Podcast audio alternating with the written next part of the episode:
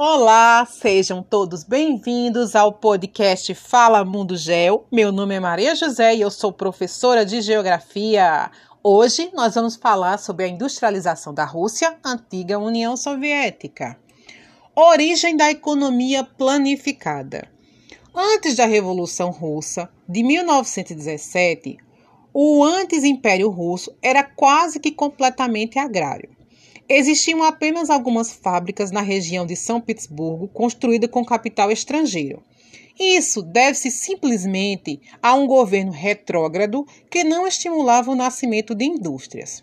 Logo após a Revolução, o novo governo socialista, sob a liderança de Vladimir Lenin, tentava reverter essa situação.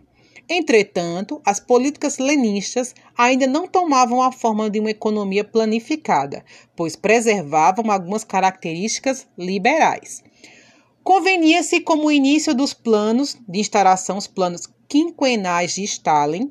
Então, esses planos eram metas estabelecidas pelo governo de 5 em 5 anos. Por priorizarem exclusivamente a quantidade, a União Soviética cresceu verticalmente, emergindo para o posto de segunda maior economia do planeta, logo após a Segunda Guerra Mundial. O auge soviético. A economia soviética chegava a seu ápice entre as décadas de 1950 e 1970.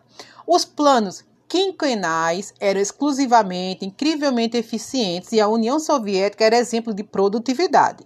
Os planos, principalmente a partir do quarto plano quinquenal, que foi de 1946 a 1950, estimulavam a indústria de base intermediária, a fim de sustentar o caráter fechado de sua economia. Os principais setores estimulados por esses planos foram a indústria de aço, bélica, petrolífera, de máquinas e energéticas. Como ocorreu o declínio da economia planificada? A partir da Revolução Técnico-Científica, a Terceira Revolução Industrial, a União Soviética começava a se defasar tecnologicamente. Frente aos capitalistas, o governo em negação continuava investindo grandes parcelas de recursos na corrida armamentista. A partir da década de 1980, os soviéticos reconheceram sua incapacidade de manter a corrida armamentista e assinaram diversos acordos de paz com os Estados Unidos. Era o início da desintegração. Em esfera popular, a defasagem tecnológica gerava uma disparidade entre o modo de vida comunista e o capitalista, gerando muito descontentamento.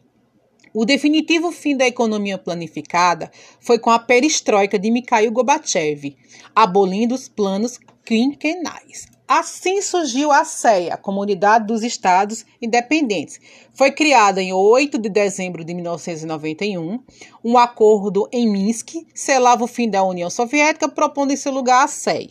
A CEI fora criada para tentar gerir a independência dos novos países que surgiam.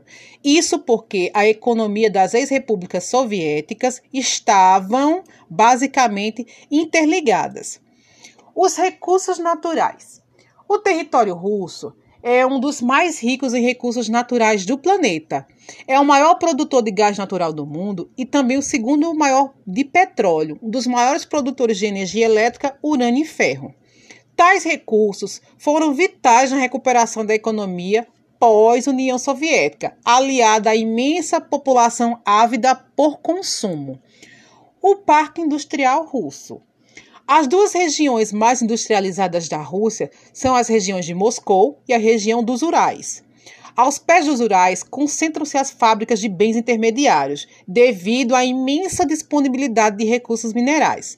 Duas das maiores siderúrgicas do planeta localizam-se ali.